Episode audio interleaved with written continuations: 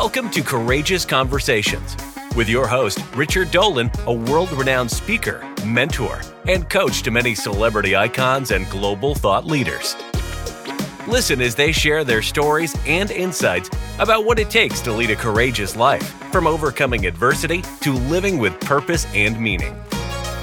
Each guest brings a unique perspective that will leave you feeling empowered and motivated to make positive changes in your own life starting today. What's up, everybody? I'm here with the Jeff Timmons, one of my favorite human beings in the world of not just music, not just all things 98 degrees, not just an award nominated, an award winning uh, creative genius. Uh, but this guy is one of the most incredible, heartfelt energies I've ever met in the world. Um, he's friendly, he's happy, he's connected, he's a family man, he's a creative man. Uh, hey, man, you're right here with me. So, Jeff, so good to see you. Richard, thanks for having me. I appreciate it. Congrats to you. I mean, I've seen uh, seen all of the, the, work that you've done online and and uh, productive these are as well. And uh, and you're diversified and continue to have a million things going on and a ton of success. And thanks for having me. I appreciate the forum and the opportunity. And I've never been uh, considered a cre- creative genius. You're the first person to say that, but I'll take it. I'll take what I can get, man. Thank you. Well, yeah, and set the expectations high. And it's up to you to live up to them. That's what I That's figure. right.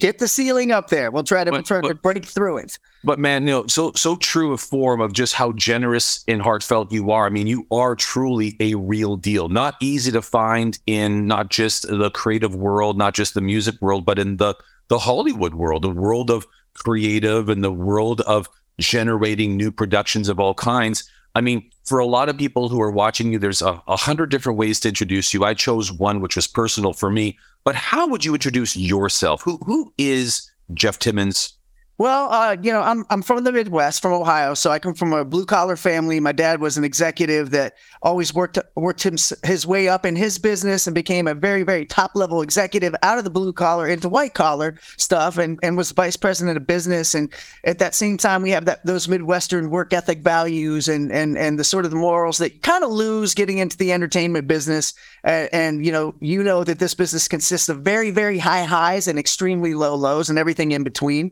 And throughout the course of the 30 years I've been blessed to be in this business, I've experienced all of those things and tried to learn as much from those experiences as possible. And I think that that's kind of led me up to some of the diversification that's taking place now in my career, some of the opportunities that I'm affording other artists and creatives and business people. And, uh, you know, although it was tough and it's been a grind, you know, I think that that Midwestern work ethic has enabled me to persevere. And at the same time, you know, I've got great parents, great family, uh, and, and trying to stay grounded and true to myself throughout that process has really helped me, you know, continue uh, to have success and and to you know create other opportunities not only for myself but for other people. Which is it's been a fun ride. It's been like a dream for me.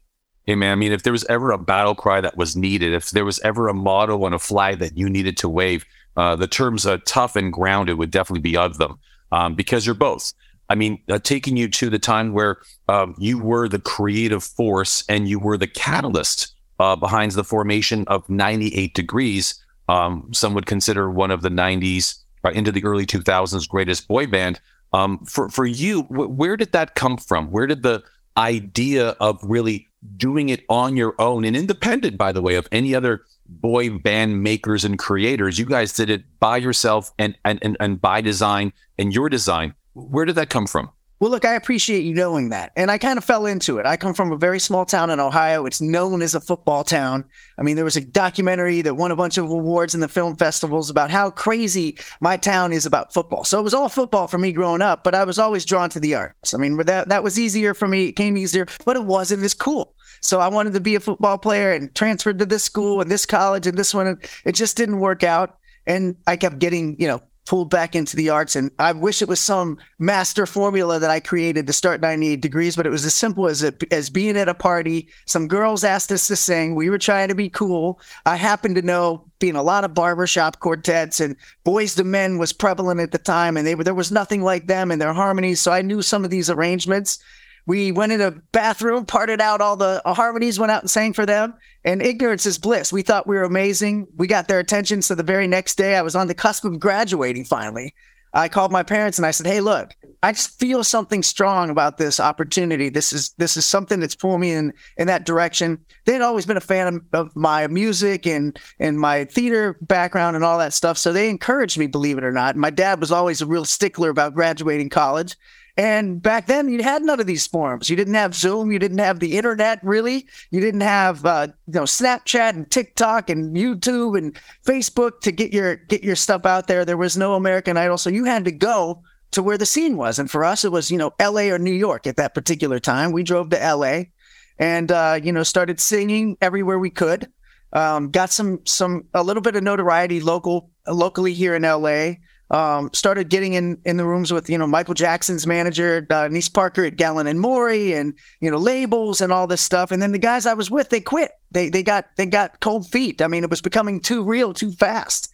And you know, we're from a small town, so you know, I think that they thought that we were a little fish in a big pond. Which we were, and uh, they went back to our town of Massillon in Ohio, and I stayed out here in LA. Got an odd job, put put uh, ads in newspapers and all the the local area entertainment publications and interviewed guys. And it wasn't until I met a guy that went to school with Nick uh, Lachey, who played me a tape for Nick. And I didn't even get to see him. I couldn't Google his, what he looked like or get on his you know social media. I just talked to him on the phone. I said, "Look, I've got these opportunities potentially with James Brown and Michael Jackson," and I kind of convinced him to make to migrate across country to L.A. He brought his brother out Justin came out, went to school with them, and eventually that became 98 Degrees. We modeled ourselves off of Boyz II Men. So Boyz II Men got dis- discovered singing backstage. So we bought tickets. We scrounged up all of our money, bought tickets to a Boyz II Men concert, snuck backstage, and got discovered by uh, Montel Jordan, who was opening up, his road manager, and and then eventually, just like they did, got signed to Motown. So it was like a it was like a dream, and kind of seen it into fruition. And you couldn't write a better script. I mean, a lot of people wouldn't believe it. But uh, after that, we kind of just got on the road, put music out, and got upstream to Universal Music, who really backed us. Had some great executives there behind us at the time. Uh, Monte Lipman was a great one. He's still around, and George Jackson and the staff. It took a little convincing uh, that we were in the same sort of demographic as Backstreet and NSYNC. They wanted to make us a really urban group. Uh, but uh, eventually we broke and uh, had a little bit of success, and our you know the rest is has sort of been history, so to speak. It's been it's been a wonder, wonderful ride, amazing ride. But you know, before I just asked the question that just bubbled up to the surface out of your enthusiastic recount of your history, which just feels like yesterday. I have to admit, it feels like yesterday. Um, I have to just underscore your your love, your respect, and admiration for your parents and, and the role they played. And it, and just because I know you a little bit, um, and I'm so grateful and blessed to to call you at least a, a colleague, if not a friend. Um, it probably says a lot of why and how you're such a great parent. Um, that you come from great parents, and I just want to just under underline that part that you. It sounds like you had such great support from mom and dad, um, in spite of his academic aspirations for you, or, or at least his qualification, at least at least graduate. Um, but man, I just got to just underscore that. So great to hear how great your parents were in in your pursuits. Yeah, they were instrumental in, in in getting behind me, which I didn't expect. Right? I mean, calling them at you know twelve o'clock at night from a, a, do- a dorm party and telling them I'm dropping out of school after they've after they supported me in that respect for you know so many years. Uh, but they they said, hey, look, you know, my dad said, hey, you know what, Jeff, go out there. You can always go back to school, but you you know you can't always pursue this really lofty goal that you have. So they they they were a great uh, source of encouragement for me and yeah, absolutely. And and the way they raised us, I mean, we had everything as kids. I mean, they you know we were spoiled, but they also made sure that we treated people with respect, um, made sure that we represented ourselves and our family with integrity. And all of those things are, are applications uh, for what we do, you know, in this business because it is a, a business filled with sharks and, and and people that you know don't might not necessarily have the talent of uh, getting out there and performing, but have a talent. And, uh, you know, there are a lot of grifters in the business and things of that nature. So what we wanted to do was sort of, uh, you know, bring some real realness to the industry and hopefully, and, and look, I'd love to think I'm one of the most talented guys in the world, but certainly it's a competitive landscape out there in entertainment. But I think that the reason that not only myself but my group has been able to stay around for three decades is because we we've made great relationships real relationships not just relationships you have to gain something other than having friendship, legitimately caring about folks in the industry and what they're going through, calling them up, not for a favor, not to play my song or not to give me a spot on a television show, but just, hey, how are you? And I think that that all stems from from the way we were raised, all four of us. Well, that just goes to show to the to the to the the gravity of the question I had, which was really a continuation of understanding how you just stuck to your guns, if it were. You know, you say this word realness, which some could actually probably consider that being uh, genuine, being authentic, uh, being from Middle America, if it were, uh, being tough and grounded. But but how tough was it for you to withstand the temptation of having a style drift? uh, where people were probably getting in your ear and trying to influence uh, your vision for the group, your manifested uh, creative, if it were, to say, well, rather than going that way, why don't we go this way? Why don't we become more urban? How were you able to withstand the temptation of not having people say left rather than following your gut that said right? Well, that's an excellent question because we had to we had to really kind of stand our ground. When we got signed to Motown, Motown at that time, you know, it's historically known as amazing breeding ground for talent. Uh, you know, you, you, there's tons of do- there are tons of documentaries out there about the Motown, you know, producers getting together, family like atmosphere. But when we when we were signed there, it, they were really leaning urban. So they wanted us to be really urban. In fact, I mean, they wanted to move us to a bad part of Harlem so we would get some flavor and join the church choir. And and while all that. Uh, all those experiences we, were good for us. It really wasn't us or what we're from or where we're from or what our backgrounds are or the style of music that we wanted to portray. Although we're we're heavily influenced by all genres, we're a pop group. I mean, we're a pop R and B group, a vocal group that was styled after uh, the essence of Boyz II Men and all those great acts throughout the years, like the Temptations and the Four Tops and other doo wop groups and even classic rock groups that had a lot of harmony. So for us to lean super urban and and and for us to come out as street it wasn't legit. And it took the label, you know, a good, you know, year or two to, to realize that's just not going to work. These guys aren't cool no matter what. So, like, let them do what they want to do. And thankfully, this guy, George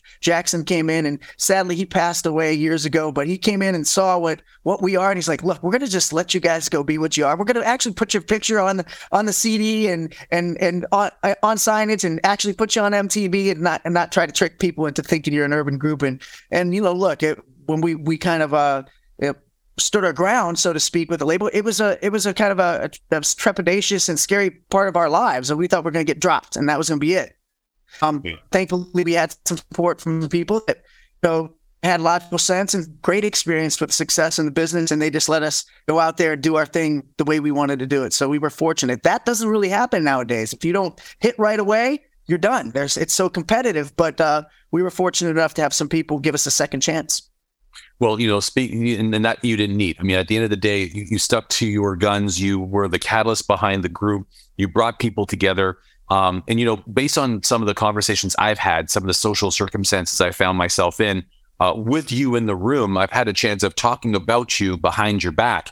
And what's amazing, what's amazing is everyone says the same thing, and not just about the group, but particularly about you, that who you were growing up as really the ringleader in bringing 98 degrees to the forefront of, of every radio station, um, you know, dance hall, and if not uh, to the ears, if it were, of the young.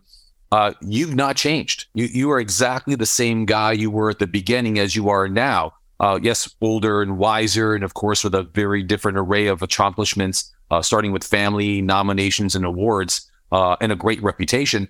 But but what I love to just point out is how consistently true to who you've always been has remained.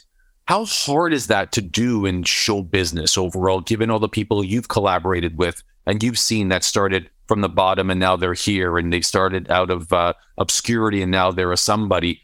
How how hard is it to remain you in pursuing those dreams and aspirations in the world of show business the way you have?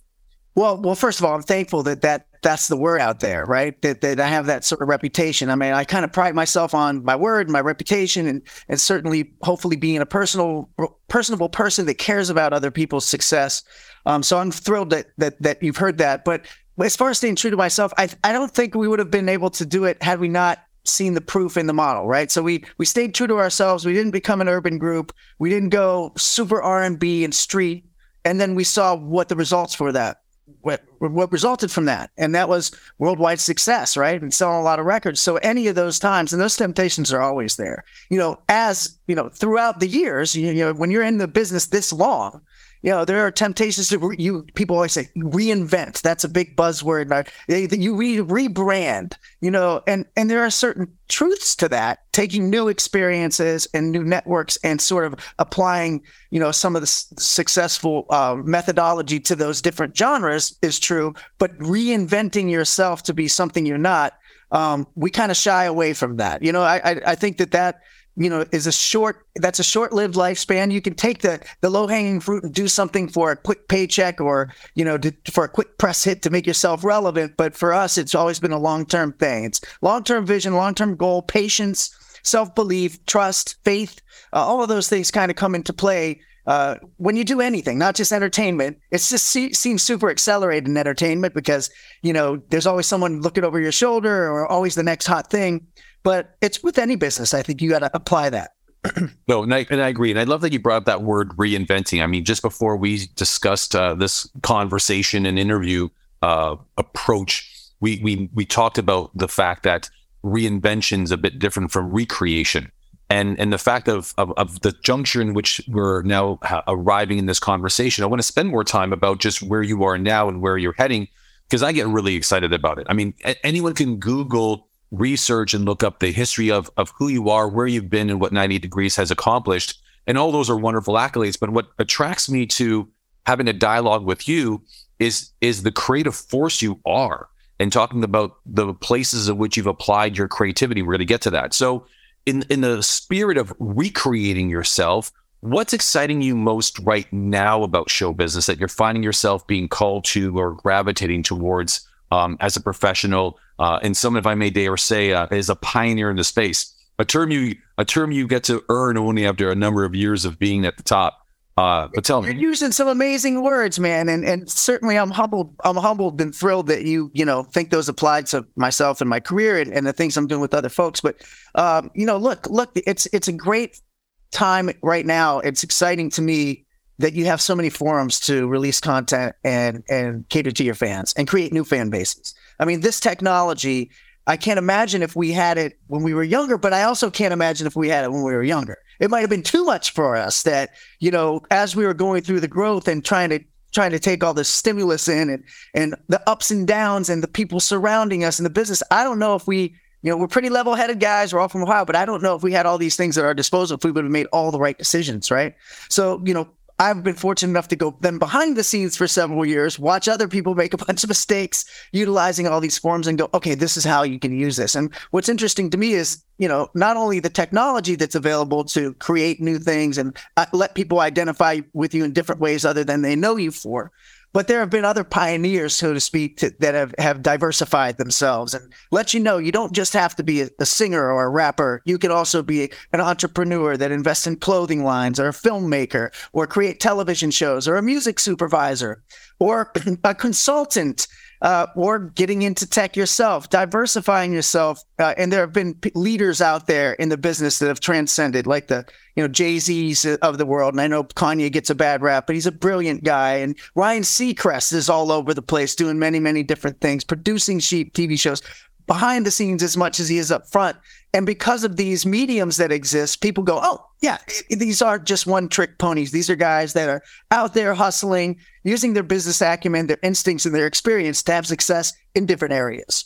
Well, and there's other examples too of, of those who do, in fact, truly reinvent themselves. I mean, the one that comes to mind as you're citing some really great, legendary, and iconic hip hop artists like the Jay Z's of the world. Uh, I mean, Sean Puffy Combs is more a businessman than he is an artist. Um, that's the way I experience him. Or, or Russell Simmons, who's now uh, a yogi. I mean, he's really, truly in, in a spiritual gangster uh, who was the former founder of Def Jam Records.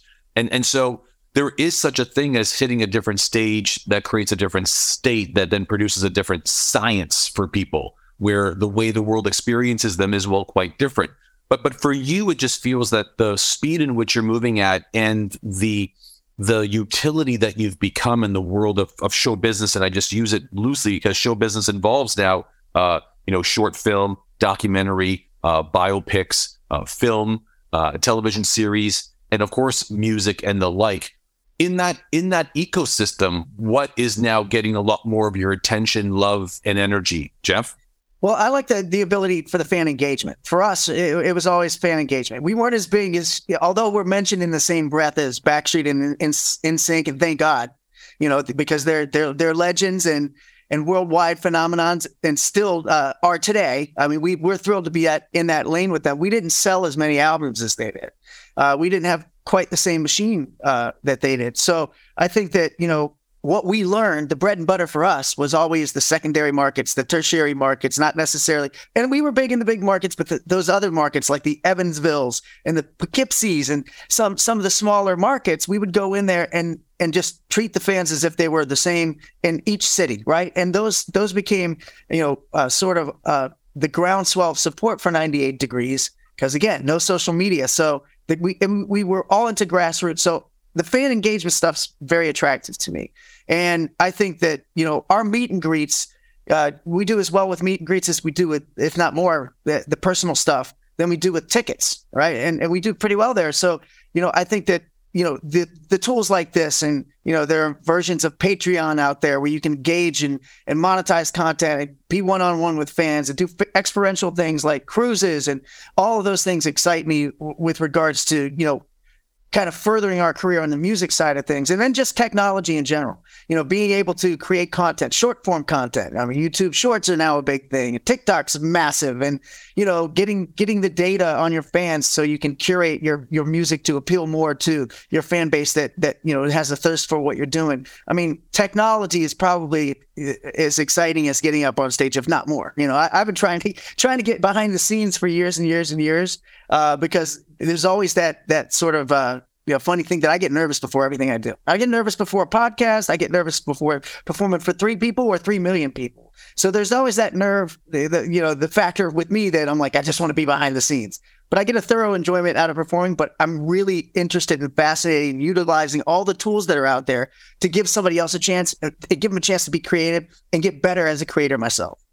No, no first of all, I love that you admitted that uh, you you you get nervous uh, for me uh, three people uh, or three million people. I mean, that's that's that's again back to you being being real. That's your that's a part of your realness. And and I, I want to talk more about the fan engagement, but but before I do, I want to just go back to a statement you made, which was a very insightful one into just maybe your the entrepreneurial side of you as an artist. You, you mentioned that you know you weren't as big as commercially as NSYNC and Backstreet Boys. Now, if if let's just say that based on the way in which you measure that to be true, whether it's album sales and tickets sold or or fan engagement, if there was such a tool, then to in fact um, understand that.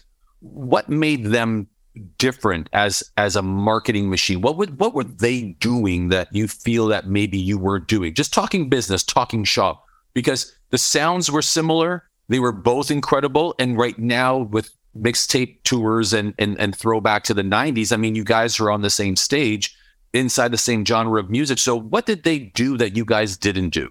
Well a couple of things. One they they were marketed a lot more. So you know they had a head start on us. We came out at the same time as backstreet but again motown thought it would be a, a good idea. And, and certainly you know it was a philosophy of theirs and a, and a marketing strategy to not put us on magazines and not put us on the CDs. So not put our imagery out there so people didn't know what we looked like for one. So as you know, it, it's it's image uh, first, right? It, it's being out there. Images first, right? People see you first. That's what they look like, look at. So they look at to see what you look like first. Then it's uh, you know marketing, right, and promotion, and then it's you know talents in there somewhere, a little down the line. Unfortunately, too far and then work ethic sort of supersedes and falls before talent, right? So, uh, you know, I think that you know we worked really hard. They obviously went on TRL and had big giant displays in stores. Meanwhile, we're rifling through trying to oh here's our CD and buying our own in the beginning. So they had a little head start on us marketing wise, I think. And then another really weird factor about it that people wouldn't necessarily think about is they had a lot of up tempo songs and they danced right? So there was an entertainment factor on the dancing side that was a little bit more engaging. So, uh, you know, these dance songs, they're obviously radio stations like to pay tempo. So they had more spins. Although again, we, we we're like at a half a billion streams now, many years later. So we we didn't not have success, but not to the level that they did. They danced and and had tempo music that you could play in clubs. We had ballads, so we had a bunch of ballads. You can't really go into the club and DJ's not going to spin Invisible Man or My Everything or The Hardest Thing or something like that. So I think those two factors are the main ones. If, if you were able to make a, a course adjustment for yourself and the band, is there any particular one, if any at all, that stand out for you that you would have corrected or, or had gone left rather than right? I'm one of those super positive guys that says I won't, wouldn't change anything for the world. I mean, I think that you know, look, we we did trial and error. Like on our our third studio album, we tried to put more dance music on there to to try to cater to that crowd, and our fans weren't having it. They're like, no, no, you're the love song guys. You guys are the guys that just kind of croon. And so you can overthink it, right? So I, I, I don't. I know it's kind of probably a canned answer that people think that I wouldn't change anything. I wouldn't. I wouldn't even change our first experience with Motown and them trying to market us in a different way that didn't sort of suit the group because the experience taught me so much uh, about what not to do, right? So working with artists now, I might say, oh, this could make you more pop, but I, I'm like, but that's not you. You can't do it. Let's find a way to market you the way you are. So um, there aren't there aren't many things I'd change. I think maybe you know if in hindsight we would have more fun because it was so competitive and we're type A's and we, you know, we're about work, work, work. And throughout that process, you get to do all of these cool things, go all over the world and jets and fans and have music on the radio and videos and all this amazing stuff that 1% of the population or less get to do. And here we were, we're not probably enjoying it as much as we could because we're like, all right, what's next? Where do we need to be next? Uh, we need to do this better. So I think, you know, now, now that we've had a resurgence since I want to say 2013, about 10 years we've been back um, we that's all we do is have fun. We we obviously we we care about the product. We make sure that our staging and our show's great, and we're having a good experience with the fans. But we're having a blast, and and we're like, man, we should have done this uh, the first time around, you know. So that's one thing, probably one thing I would change. Well, no, I'm I'm glad you just said that right at the tail end is is is, is the having fun part because I can only imagine that you know getting it right, being effective, and making mom and dad proud, and and not being uh, wrong, and and not failing, and and, and feeling forward and making sure you're always getting up are all parts of the process and the journey. Uh, but I do want to point something out that uh, after doing some research, there was a really cool quote, and uh, it didn't say who it was from, but but uh, this young individual had said that uh, when 98 degrees songs would arrive, when that music was played, that was when the magic would happen. And and what, what it implied was it was at the part of a night or a party, a house party, or just actually a, a dance uh, environment or even a club where when when your song played, that was when the magic would happen. And so, you know, you got to know that likely the resurgence of of not just a love affair for you guys, which has never died out and has never really dissipated, it's just sign of the times, has returned because there's a mad respect for all of you. Um, just indicative of that is just the way you take care of yourself and how energized you are. I've watched you in a room. I've seen you uh, collaborate and shake hands and kiss babies, if it were uh, as if you were running for governor. I mean, I mean, heck, you're someone who's very personable. So, looking forward to fan engagement as the new playing field with technology as your friend, and and of course, uh, we're older and wiser, more connected now than ever before. Uh, what are what are some of the areas that you'd really like to apply some of your creative juices to? Uh, I know I've asked that question earlier, but I'm asking it differently because knowing that you've been involved in in, in film and television productions in various ways and in various uh, degrees, uh, no pun intended, there's so much creative force found in your energy and found in your fervor, which is likely connected to your work ethic and that realness factor. Um, what are some of your dreams and aspirations, if I dare ask that, for for the next 10, 15 years of of you know Jeff Timmons uh, 2.0, if it were? Well, look, that, that's a great question. I mean, the the list is long. you know, look, I, I love being in the studio, right? So, what you know, the tough part about being in the recording studio for groups like ours is everybody thought we were packaged. They thought we were put together, and they thought everybody wrote our songs, and we don't know how to get around in the studio. And a lot of people think we uh, you lip sync. So, you know, dispelling the myth that I can actually produce and write songs has, has been a journey. you know, so so finally, people are allowing me to compose things for soundtracks and for TV series. I mean, I did the whole whole season of music for a TV series, but that's exciting to me. That's my favorite thing to do. But I think a close second is breaking other artists, giving other people um, a runway and a forum uh, that they can they, they can break and enjoy their own creative experience and become popular and have their own fan bases. That's very attractive to me uh, because I love music, right? And I love different genres of music and I love creatives. So, you know, it's really sort of the exciting thing for me is aligning big, powerful brands that have massive fan bases uh, that are interested in music with really talented people that they can fast track, right? They can get into a pipeline where they're immediately exposed to people that will love their their music and their style, put them on tours, uh, you know, right away, and give them an opportunity to sort of not have to go through the grind. So there is no matter how fast you fast track people, you're always going to have your low lows, no matter what right? And you're going to have to have those lumps and, and take those lumps and and go through the experiences. But I'm trying to circumvent all the low lows, right? If they if they don't have to make mistakes, I'm there to to sort of consult them and help them and guide them along the way, and and hopefully they can see their own vision uh, coming to fruition for themselves and their art. So that's very attractive to me. And I've always been a fan of being behind the scenes on television projects and write. I'm a right. I do all kinds of stuff just because you know, you talked about energy. I have a lot of it, uh, and and I don't sleep sleep that much. Unfortunately, I don't advise that, but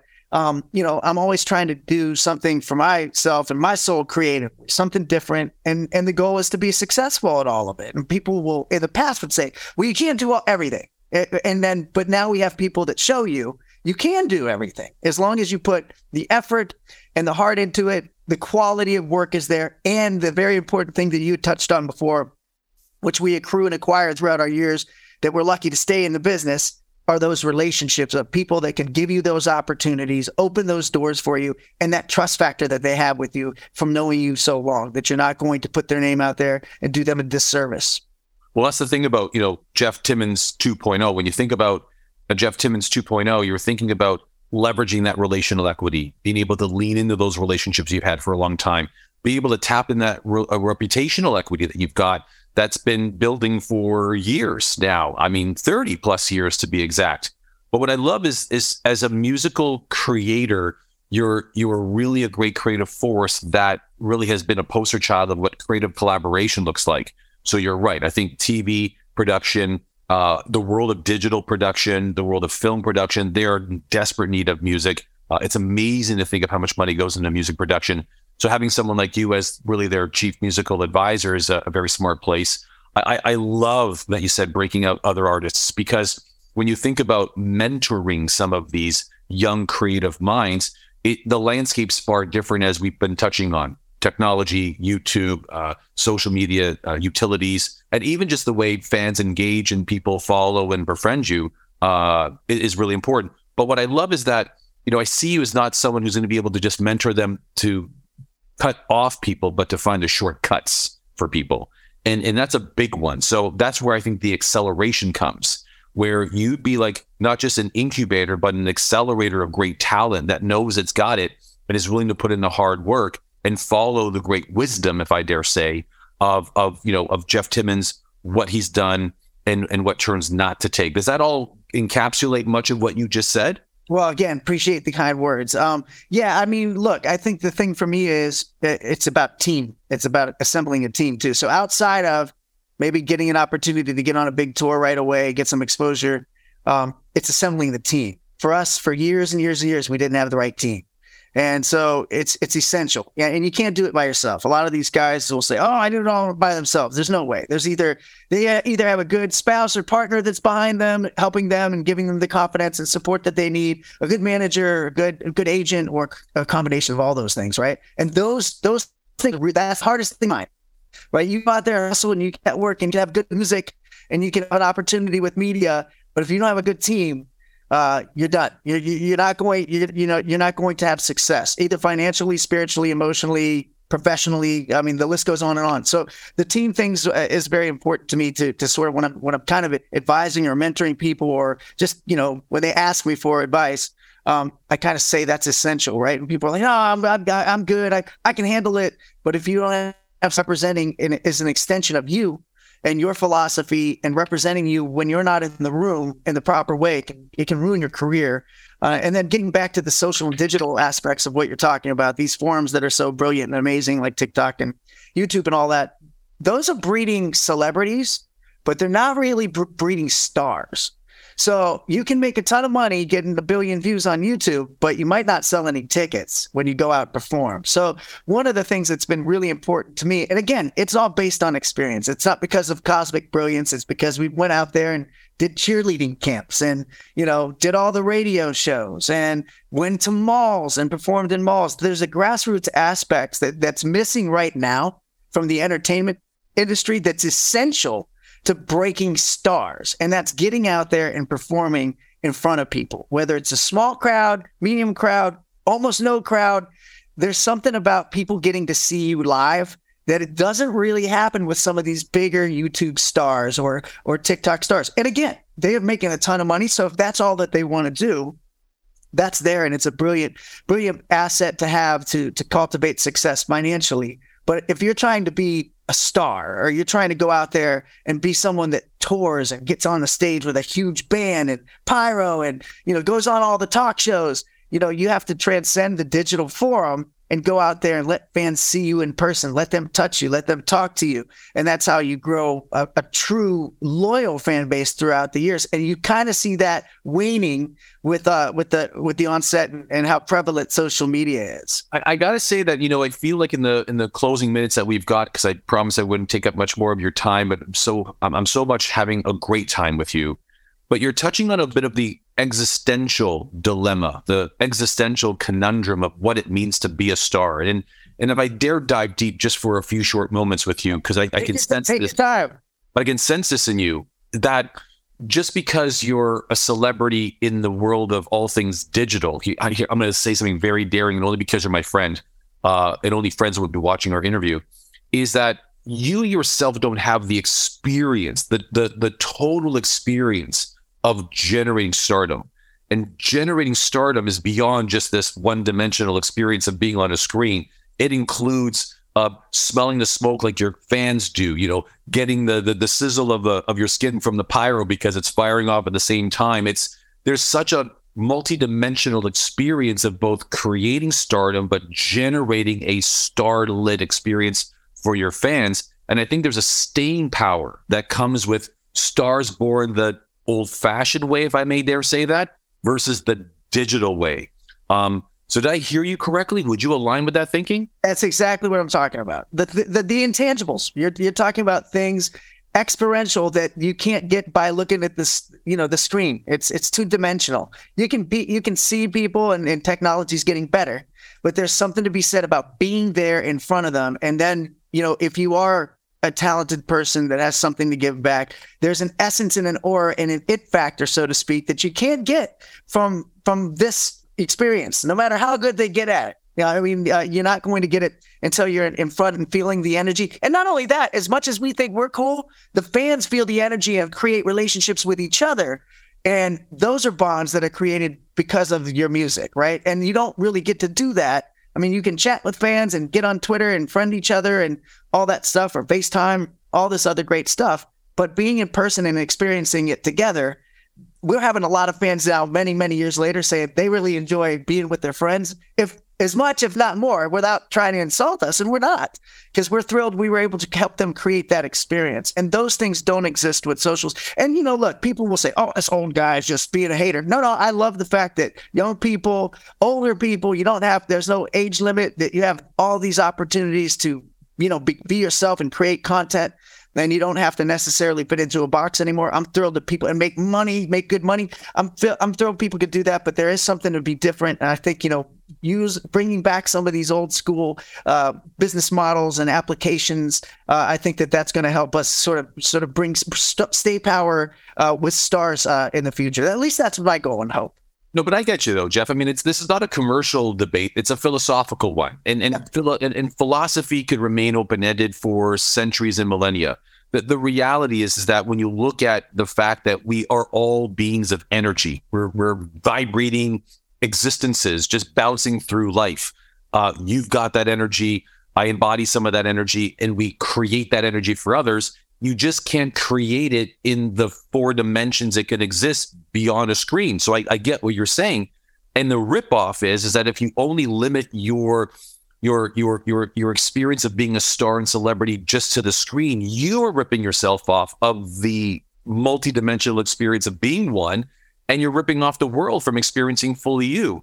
And I think that's the unique conversation you bring is is is uh you know I miss the old instruments and, and a synthesizer belongs somewhere, and I'm sure drum machines are amazing, but all of that being said, there's something magical about magic. There's something powerful about energy, and and we all. I think what you're you're saying is you truly are a great advocate for and an ambassador to that conversation.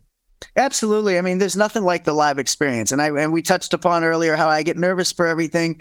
But you know what? That th- those nerves wear off really quick when fans are screaming for you. That you're looking at them, you're looking into their eyes.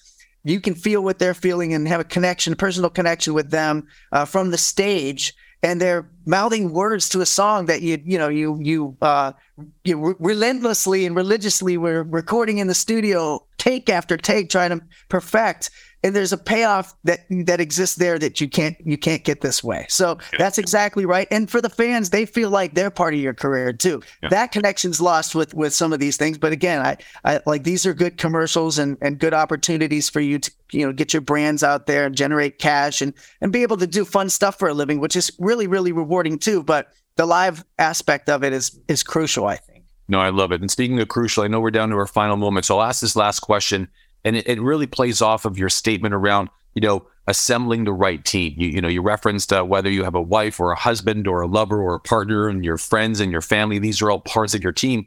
And I can only imagine having hung out with a lot of very talented people like you.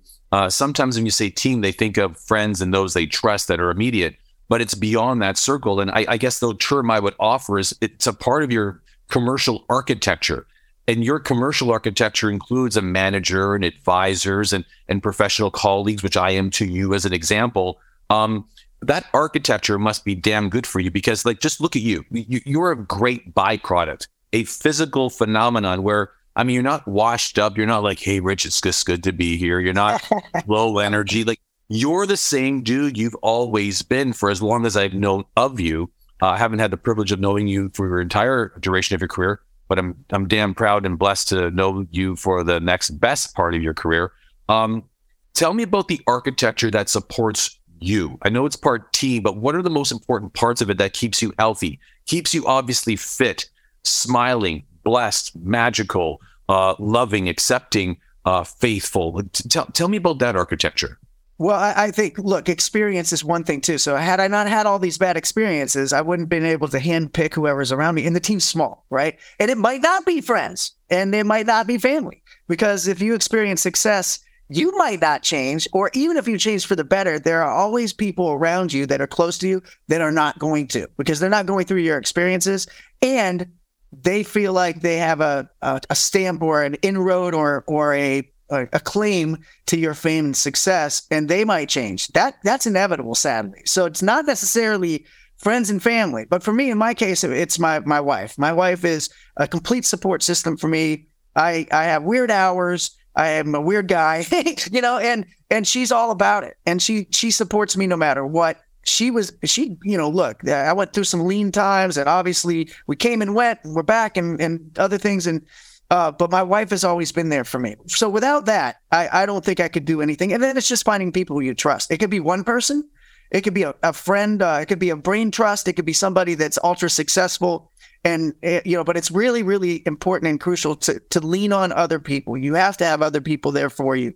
Even if it's a small team there eh, you cannot do this stuff on your own. You know it's it's just too tough of, a, of an experience in business and taxing emotionally and mentally and uh, physically. So i think that those are really really important factors. Getting that team together whether it's somebody that's in the industry and, and that might not be the most popular manager. Oh, I got to get with this guy or this girl because they're super popular and look at their team and their roster. We've been with all those. And if you're not relevant and you're not number one at the top of the food chain, you don't get the attention. So it's really about people that care about you and your project as much as as much as you do. And that's that's a hard thing to come by. And that's that's really important. And then I think the rest of it is a lot of faith. Gotta have a lot of faith and good energy and positive thinking and gratitude. You got to get up and be thankful, no matter if you're having a terrible day and things, you know, topple and, and get, kind of uh, fall upon themselves on you.